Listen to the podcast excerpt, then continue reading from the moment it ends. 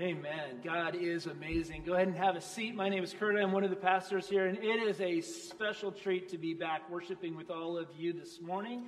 Tammy and Lucas and I, our family, have been away on vacation for a few weeks, and uh, we are just excited to be able to see lovely faces here in the sanctuary and to join all of you at home and around the country who are joining us for worship this morning.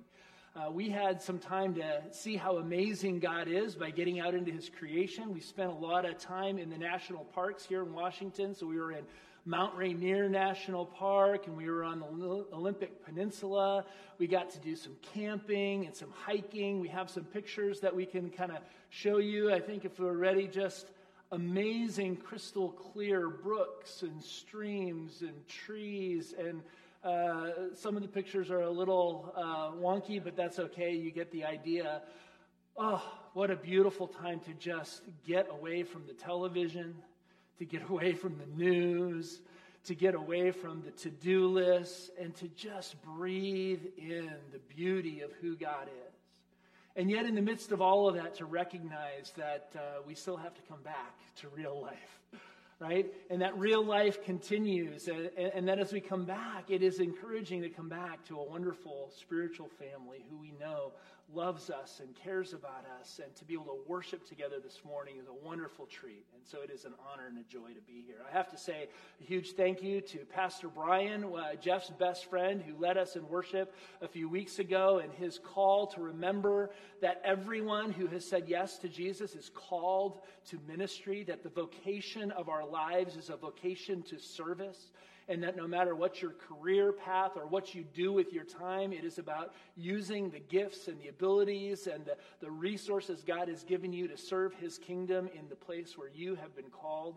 And what a wonderful reminder that as a faith community, we are called and we are called to be set apart to be representatives of God's kingdom in our lives and in our relationships. And then, of course, a huge thank you to Pastor Jeff, who kept the fort down while, while I was gone and kicked off our summer series called Amazed, which is a, a series just looking at some of our favorite Psalms. If you were with us a number of years ago, you know we, we've done this in the summer before, and we thought, you know, how fun would it be to just have this Amazed series be something that we just kind of bring back every once in a while, to jump back into the Psalms and to, to dive deep into the heart of God through this worship and prayer book that is such a, um, an amazing resource for us to do our own soul care. And so Jeff has done a wonderful job in reminding us that when we go to the Psalms, we recognize that the, the, the psalmist, uh, David first, but then those who took on the mantle to continue this prayer and worship book were, were real people.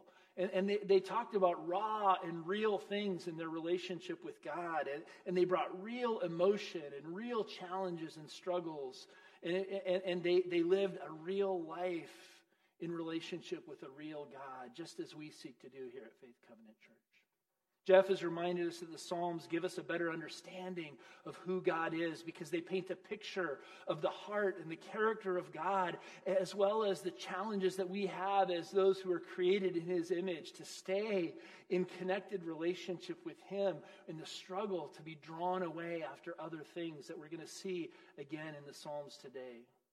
The Psalms help us to look inside ourselves, to examine our own hearts and our own lives and to see where we are missing that deep need for that living water so that we can sink our roots down deep into God and be refreshed and renewed by the only thing that truly brings life. In the process, the Psalms minister to us. They are a, a balm for our souls. They are food for us to drink and eat I believe that as we go through this series, God wants to amaze you and me with who He is. God wants to meet us in the midst of where we are, in the good, in the bad, and the ugly, and to demonstrate His mercy and His grace and His love in fresh, new ways. His power to help us overcome any obstacle and any conflict and any difficulty that we might face. He wants to amaze us with who He is. Are you ready to be amazed again this morning? Would you pray with me as we enter into God's Word again? Holy God, you are truly amazing. And as we count our blessings one by one, we cannot help but be overwhelmed by how generous and merciful and gracious you are. So, so often, God, we, we turn our backs on you. We run after other things, hoping we're going to find meaning and happiness apart from you. But you gently and faithfully draw us back to yourself, reminding us that there is no other place that we can go to experience life and happiness and prosperity. So, God, as we turn to your word again this morning, would you speak to us the words of life that we need to hear? Remind us of your deep and abiding love for us and help us to once again count our blessings so that we can be reminded that you are a God who is with us, that you care for us, and that you never, ever abandon us. We ask this in Jesus' name. Amen. So, as we start this morning, I, I just want to ask you a question.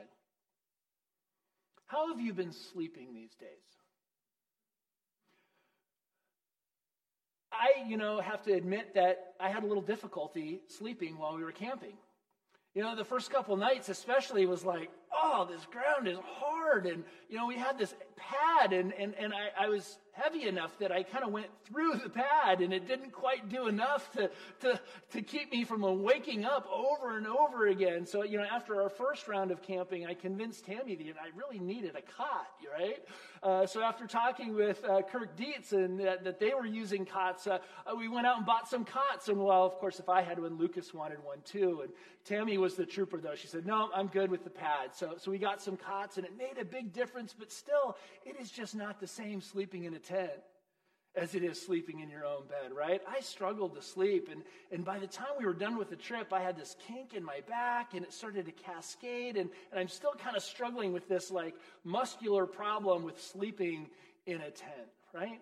So there's lots of things that cause us to struggle with sleep. But, but do we also understand that as we look through the Bible, that our sleep patterns can be an indicator of the status of our spiritual lives? Do we understand that uh, our routines and the quality of sleep that we get can be directly related to the measure of the condition of our soul? Now, sleep might not be an issue for you. Uh, in some ways, like for me, I, I go to bed and I fall asleep pretty easily. And once I'm out, I'm one of those deep sleepers you know, I won't wake up. My, I have to have the alarm that goes, ah, ah, ah, ah, ah, you know, and I'll hit snooze about three times until I kind of get conscious enough to go, oh, that's my alarm, and I'll get up. I don't have a lot of trouble actually sleeping, but you know where my trouble comes in? I have trouble going to bed. I, I learned early on as an adolescent that if I stay up later and later, I, and, and, this wasn't like a rational thought, right? But, but I, I kind of taught myself that I stay up and later and later, I can postpone the next day coming right? Thinking how that works, right? I, am kind of anxious and I'm fearful about the next day, and I'm worried that, you know, again, here comes another day where I'm not going to measure up. I'm not going to be good enough. I don't know if I can handle uh, accomplishing all the things that I want to do in life. And so, so I learned to start to avoid the next day coming. And if I stay up later and later, I, I can kind of pretend that I can hold it off. But the truth is, whether or not I sleep or not, the next day always comes. So my issue with sleep is not so much being able to sleep, but it's able to go to bed and sleep. How are you? Sleeping these days. Whether or not sleep is an actual issue for you, we, we, we might ask the question more generally. You know, we ask each other, like, well, what keeps you up at night? What, what weighs on your soul and what concerns do you have that cause you to feel anxiety and fear and stress that, that prevent you from being able to have good sleep, to be able to rest in your own skin? To be able to be at peace in your own life in this world. You see, today we're going to be looking at Psalm 4, and in Psalm 4, the psalmist clearly acknowledges for us again this truth that we, we are reminded over and over again by the Bible is that life is hard. Life is difficult. And the circumstances of our lives can cause us distress. They can begin to weigh on us. They can begin to squeeze us. And so we begin to look for escape. We begin to look for help. We begin to look for some kind of solution to this anxiety and this pressure that we feel in our lives. And what happens is, if we're not careful, that causes us to go looking at all these different places in the world to help ease that stress, to relieve our distress, to escape sometimes from our own selves, right? Or, the psalmist reminds us today, we can be reminded that when we feel anxiety and fear and stress, those are reminders that it's time to run to God, who is the only source of true help and salvation and relief for our souls. He is the only one who can help us in ways that no one else can. So join me this morning in reading the words of Psalm 4. I love Psalm 4 because uh, it's, it's one of those shorter psalms. A lot of them can be very long, and yet it's a very rich psalm. And so I invite you to hear the words of Psalm 4, and then we'll kind of walk through the different sections and explore what God might have for us in these psalms this morning. Psalm 4 begins by the intro saying, For the director of music with stringed instruments, a psalm of David. So, so we know this is a, this is a worship song. It, it, it's a corporate prayer that the people would re, recite together. And so, even though it has a very personal character to it, like many of our worship songs do, it's the people of God coming together to, to, with music, pray this prayer to God in many ways, like we've already done in our worship this morning. And it begins Answer me when I call to you, my righteous God. Or scholars suggest that this should more likely say, O God of my righteousness, because it is not that, that, that God is needing to be rem, uh, identified as righteous, but that we have to recognize that our righteousness only comes from Him. Right? So the psalmist is beginning from a place of humility, saying, I, I come to you, God, not because of, of, of, anything great about me, but because my righteousness is only found in you. Answer me when I call to you, God of my righteousness. Give me relief from my distress. Have mercy on me and hear my prayer. Have you ever prayed a prayer like that to God? I know I have. Can't take it anymore. God, when is this going to end? God, how long is this going to go on? God, I, I can't imagine a way that, that life is going to be any different.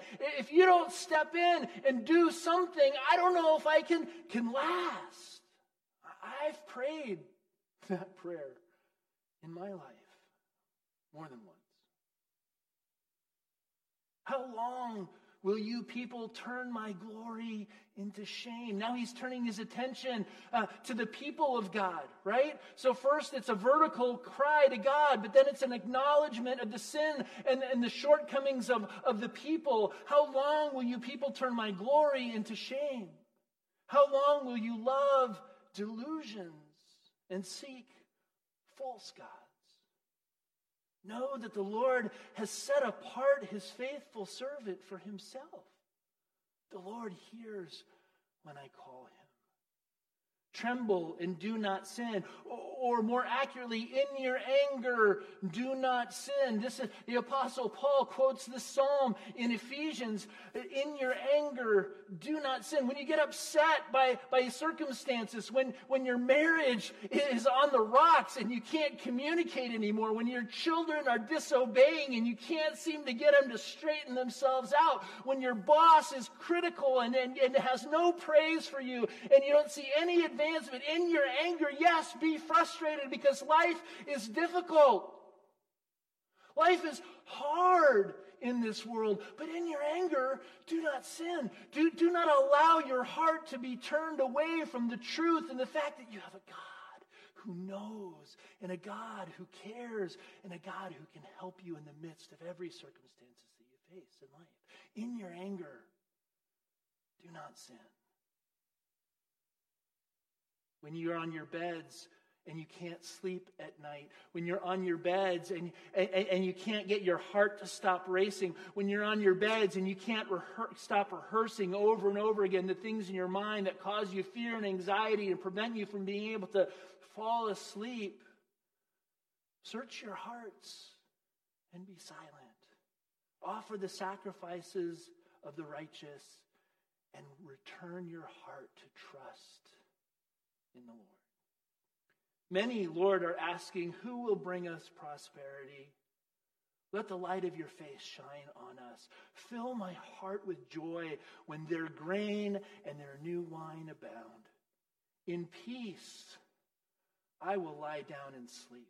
For you alone, Lord, make me dwell in safety. You see, in this psalm, we have a very clear challenge and a very clear answer to that challenge. I would suggest to you that the problem that, that the psalmist presents can be summed up in verse 6 by saying that many, Lord, are asking, Who will bring us prosperity? Many people, uh, ourselves included, are searching for answers to life's deepest problems. We're searching for, for, for, for, a balm to our anxieties. We're searching for peace and joy in our lives. It's the endless search for happiness, right? For prosperity, for, for the ability to say that somehow we've now arrived. Somehow we've made it. We don't have to worry anymore. We don't have to stress anymore because somehow we've, we've made it to this point of, of perfect safety. But do we understand that, that it's an illusion? That the promise of perfect safety and never having any troubles and never having any problems and never having any conflict and, and always having the perfect loving relationships is an illusion in this world. We live in a broken and a fallen world that is at war with the kingdom of God. There is an enemy who lies over and over and whispers in our ear to get us to worry and to stress and to turn our hearts away from God and think somehow maybe there's something else that, that can meet the need right? Because God's a little slow in following up on my requests.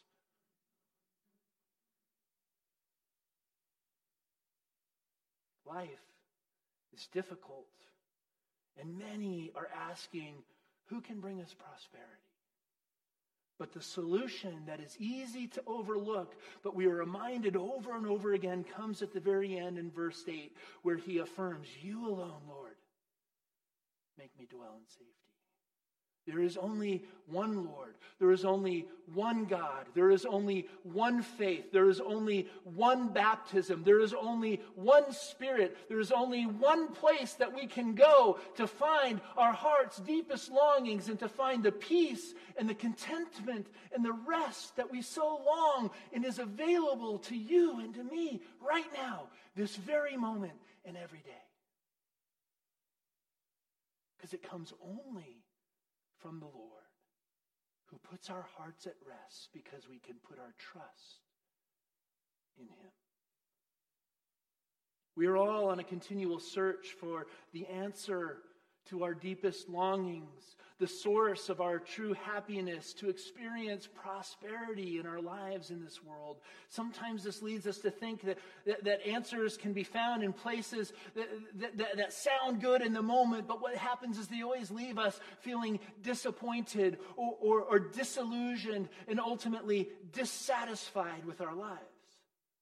Sometimes that might be for us guys, right? We, we put our, our, our hopes in our careers and our, and our identity as men of, of power and, and of can do spirit, and that we can accomplish things and that we can uh, earn merit badges so that people will look at us and say he has value because he's done all of these great things.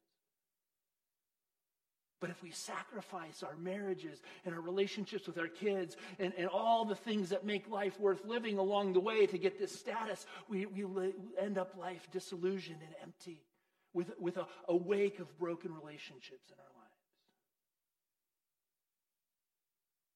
Or what about uh, you, you ladies?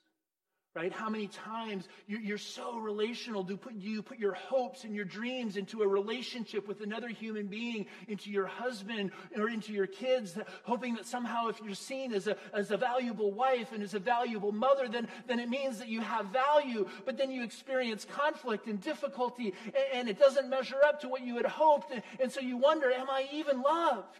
Do I even have love? And life leaves you feeling disillusioned and disappointed because there is no human relationship that can truly give value to your soul. You alone, Lord, make me dwell in safety. Our dissatisfaction leads us on a continual search for a different answer, a better solution, a more effective strategy, 10 steps to have a healthier physique.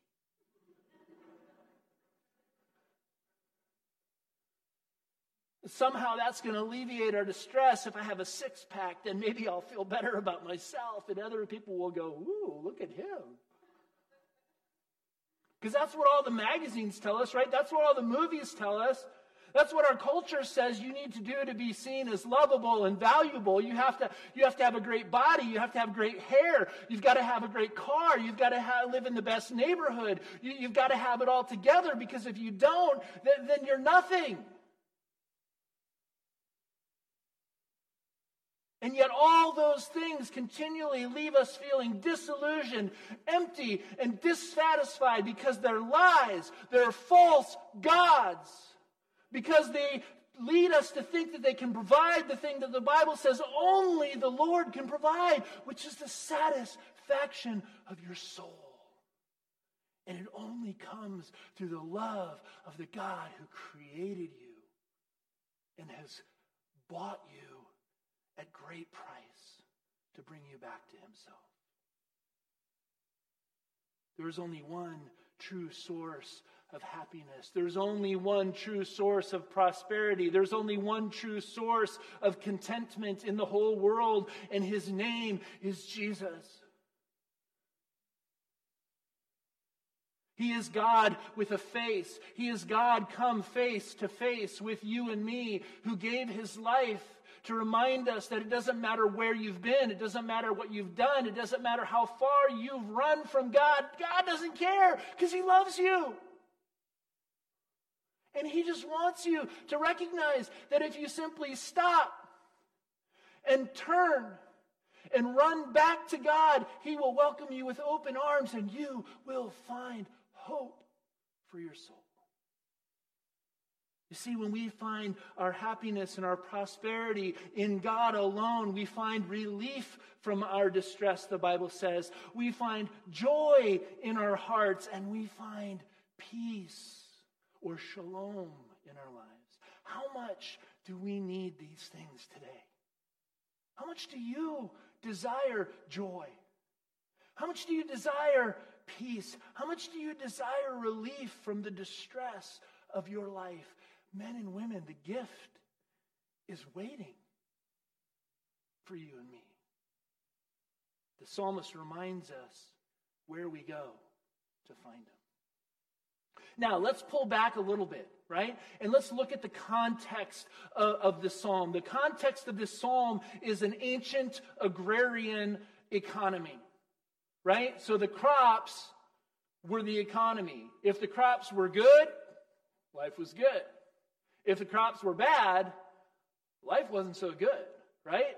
Because there was famine in the land and people were starving and people were dying, right? So, so, so the crops were a pretty important indicator of the quality of life at the time.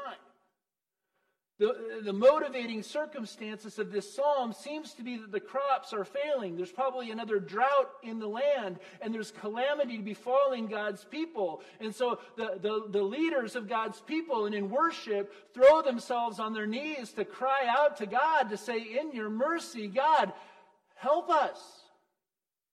Because it's in that context that the other leaders of the people were often going to other gods, right, who often claim to have all this power in agricultural fertility, human fertility, all of this reproductive nature that was required to have a good economy in the ancient world. And so there was this temptation when God was being a little bit slow to act to go, yeah, maybe if we just throw a little sacrifice over here, maybe if we just throw something on that altar over there, we can kind of hedge our bets. We can kind of cover our bases. But unwittingly, what the people didn't understand is by doing those, those few little accommodations to, to this God or to that God, is they were actually breaking their covenant relationship with the one God who had the power to actually make a difference in their lives.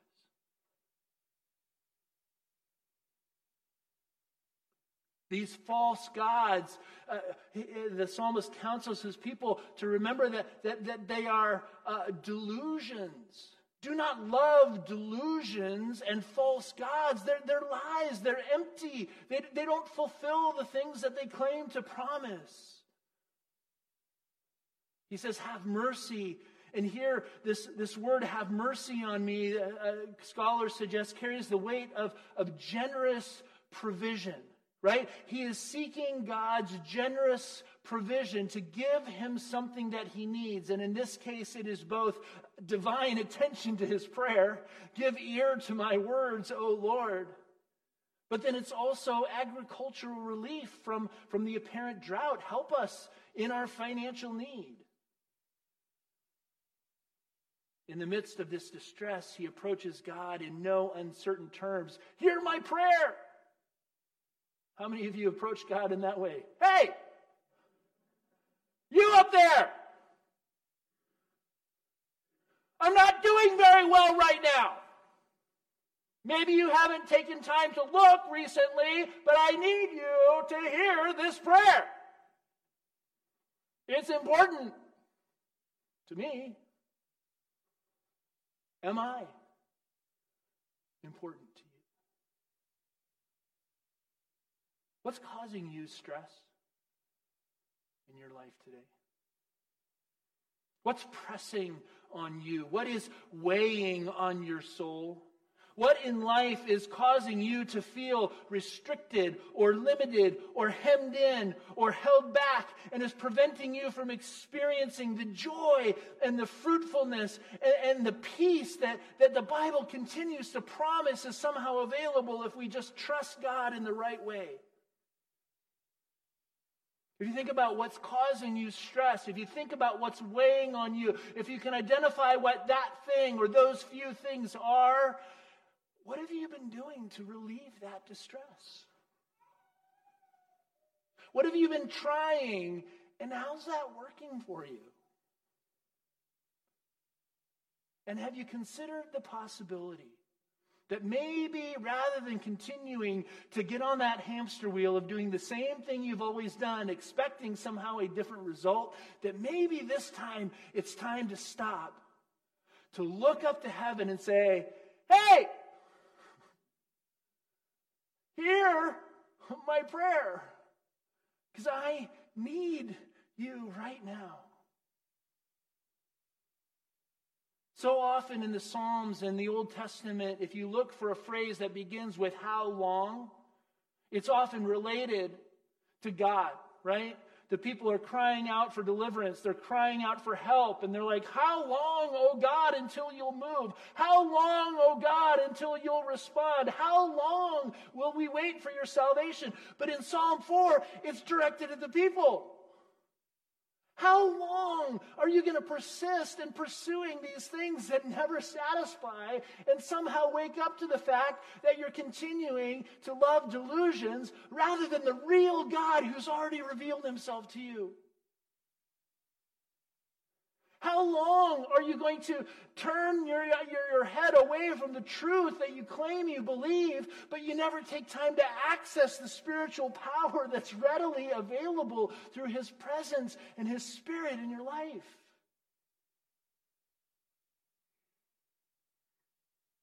How long will you continue to pursue these things that never satisfy, that continue to leave you feeling empty, that always have such big hopes and promises, but never truly deliver?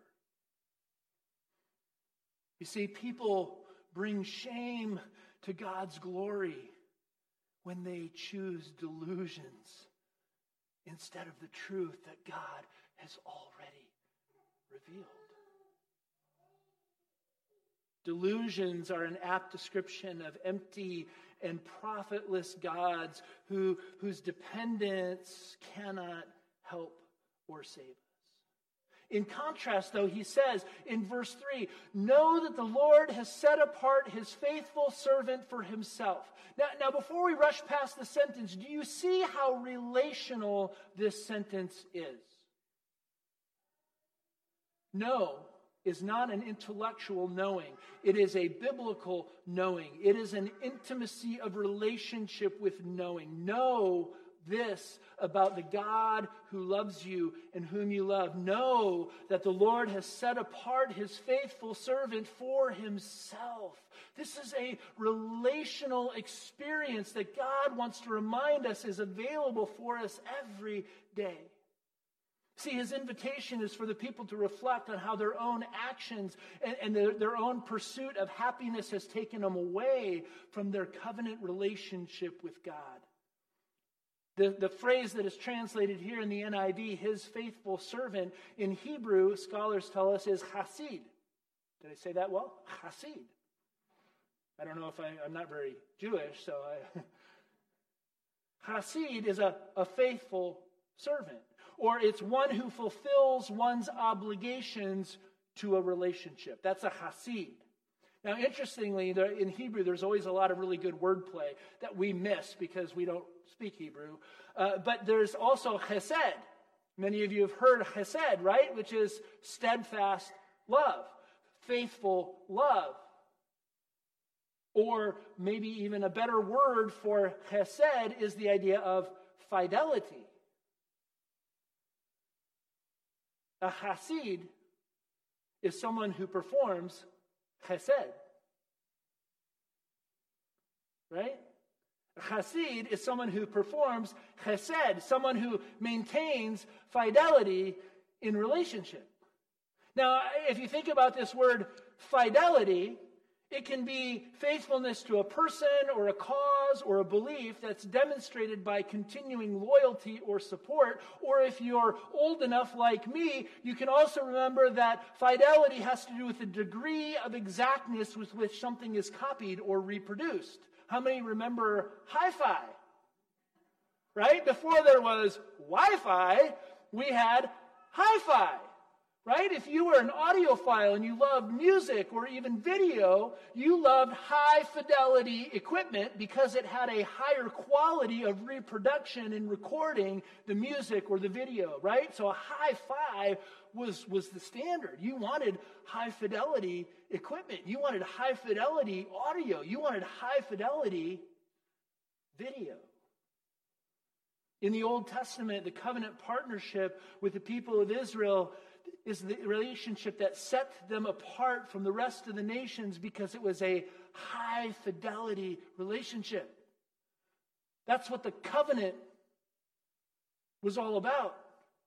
We promise, we vow to be in relationship together in high trust, in high commitment, in high fidelity. But if you think about this word fidelity, it just wasn't about faithfulness to the relationship, but it was also about fidelity to the reproduction of the character of God in the people of God which is what we've celebrated and learned as Christians that Jesus came to do, right? Is, is to reproduce the heart of God in God's people. But when we turn our hearts away from God and we seek satisfaction and preference in all these things in the world, we miss the covenant relationship with God that is supposed to produce the, the heart of God in us. And in the result, as a result, we end up doing damage to ourself. We, we damage our souls when we damage the fidelity of our relationship with God. Not because of some religious rule that we have to keep in order to be worthy of God, but because we need an accurate reproduction of the heart of God in our lives. That's, that's why Jesus came, is to, to bless us with, with the greatest gift that we could ever hope for. It's, it's the heart of God, it's the life of God in us. And when we experience that life in us, our, our lives take on the deepest meaning and value and purpose that we could ever hope for or long for. And as a result, we find peace. Because we don't have to strive for it anymore. We don't have to work for it anymore. There's nothing you can do to earn it. All you have to do is receive it as a gift and put your trust in Him fully. Because of this high fidelity nature of the relationship with God, the psalmist says that we know that God responds to those who are faithful. We know that God will take care of your needs. We, we know that God will fulfill his side of the bargain, his side of the covenant, because he is the faithful Hasid. Right? Jesus came and he said, I have come to serve, not to be served. Jesus said, I have come as God's representative to show you that as God, I am your faithful Hasid to demonstrate God's chesed. And that all he asks us is to receive his hasid, his service to us as a gift, and we can experience that chesed in our own lives. Has utmost confidence because he's in relationship with that kind of God that when he cries out, it says, Hey, up there, are you listening? The answer is always. Always. Always. Yes. I hear and I am with you. So, what should the people do? He says, take time to examine themselves, to reflect on what's in their own hearts, to take time to get right with God. Tremble and do not sin. When you're on your bed, search your hearts and be silent. Offer the sacrifices of the righteous and trust in the Lord. See, in their desperation and their fear about their circumstances, they've been trying to find answers in all the wrong places. Many, Lord, are asking, who will bring us prosperity? Many are wondering, how can we find the good in this world? In contrast, the psalmist puts his trust in God, and even in the midst of uncertain circumstances, trusting in the proven, steadfast love of God is the only place you can truly bank your life on. Let, your, let the light of your face shine on us. Do you understand how intimately personal the human face is? Do you understand how we, we read emotion, we read tone, we read affect in, in our relationships face to face, which is one of the things that's been so hard about COVID 19, right? We've been so separated, we've been so distant that, that, that, we haven't been able to meet face to face. And while that will continue to be a challenge for us, can we understand that God's desire is for us to understand that He wants to meet with us face to face? That He wants us to understand that, that He wants to be so intimately close to you that, that His face, His presence with you will be like a light in the darkness of your life. Fill my heart with joy, even when their grain and new wine abound, even if some of those worldly people are successful, even if some of them become billionaires. I understand that my hope is never going to be found in a billion dollars. I might take you out to some nice meals, but it's not going to bring true happiness. It's not going to, it's not going to be what, what the kind of prosperity that God promises in His Word. You don't need any of that stuff to find the very meaning and purpose of life. The light and the joy of God Himself is the end game. Do you understand? Once you got it, you don't need anything else. When you said yes to Jesus and you received the gift of new life and you received the gift of God's presence through His Holy Spirit, you already arrived. What else do you want? God gave you everything. But it's never good enough for us, right? It's not good enough. It's not enough. Thanks, God, but how about a million dollars? Thanks, God, how about a new car? Thanks, God, how about a better career? Thanks, God, how about better church music? Thanks, God, how about com- more comfortable chairs? Thanks, God, how about something else? It's always thanks, God, but what more can you do for me today? Do you understand that we're never satisfied with life in this world? Because we're never satisfied.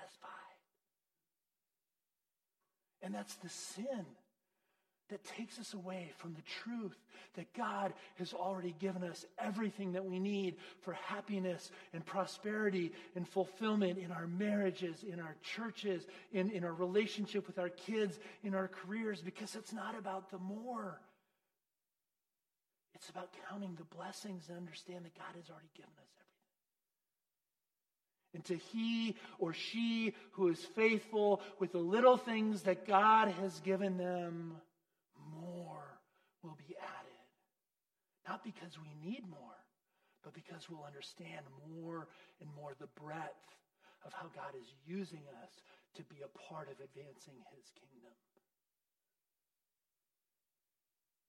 The light and the joy of God himself, present and powerful to you and me, is the end game.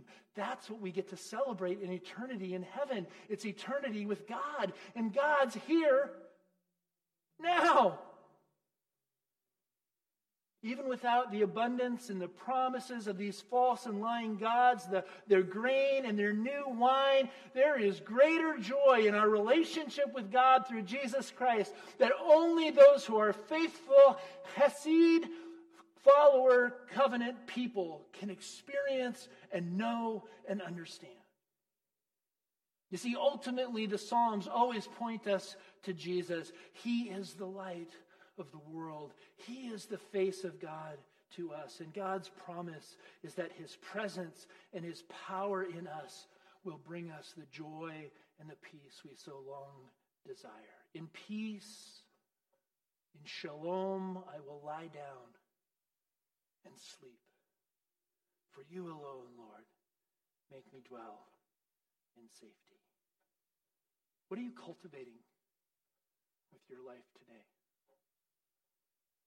What is the fruit of the Spirit that is being born in your relationships, in your career, in your experience of Faith Covenant Church? What fruit do you hope to see? What are, what are we cultivating as a community, the church? What are we cultivating right now as a society? And, and we struggle with that, right? As we watch the news and we see what's happening in the world, we struggle to say what we're cultivating. Is it a good thing or is it a bad thing? But, but the question is, how do we cultivate a life of faithful service to the kingdom of God no matter what gods the world are running after. Because ultimately, it doesn't matter what's happening in the world. It doesn't matter what they're choosing to believe. It doesn't matter what they're choosing to follow as long as we are reminded that our trust is in God alone. And if our trust is there, we don't have to worry about that stuff. Yeah, we should, we should be engaged in the conversation. Yes, we should pay attention to what's happening in the world. Yes, we should have a voice to speak into the culture around us, but we don't have to worry about it so much that it takes us away that somehow we have to choose to invest in the false gods of the world around us that somehow we're going to have power or control over where our country and where our world is heading men and women it's going to go wherever god lets it go And it ain't nothing we can do about it. But we can respond to where our world is going when we understand that the faithful love and fidelity of the covenant relationship with God in our own lives is what allows us to experience the love of Christ in our church, in our community, in our world, and then we become a light to the nations of the only source of true prosperity that exists. God wants to amaze us with who He is. God wants to amaze you today, this summer, and in the season ahead. Are you ready to be amazed? Let's pray.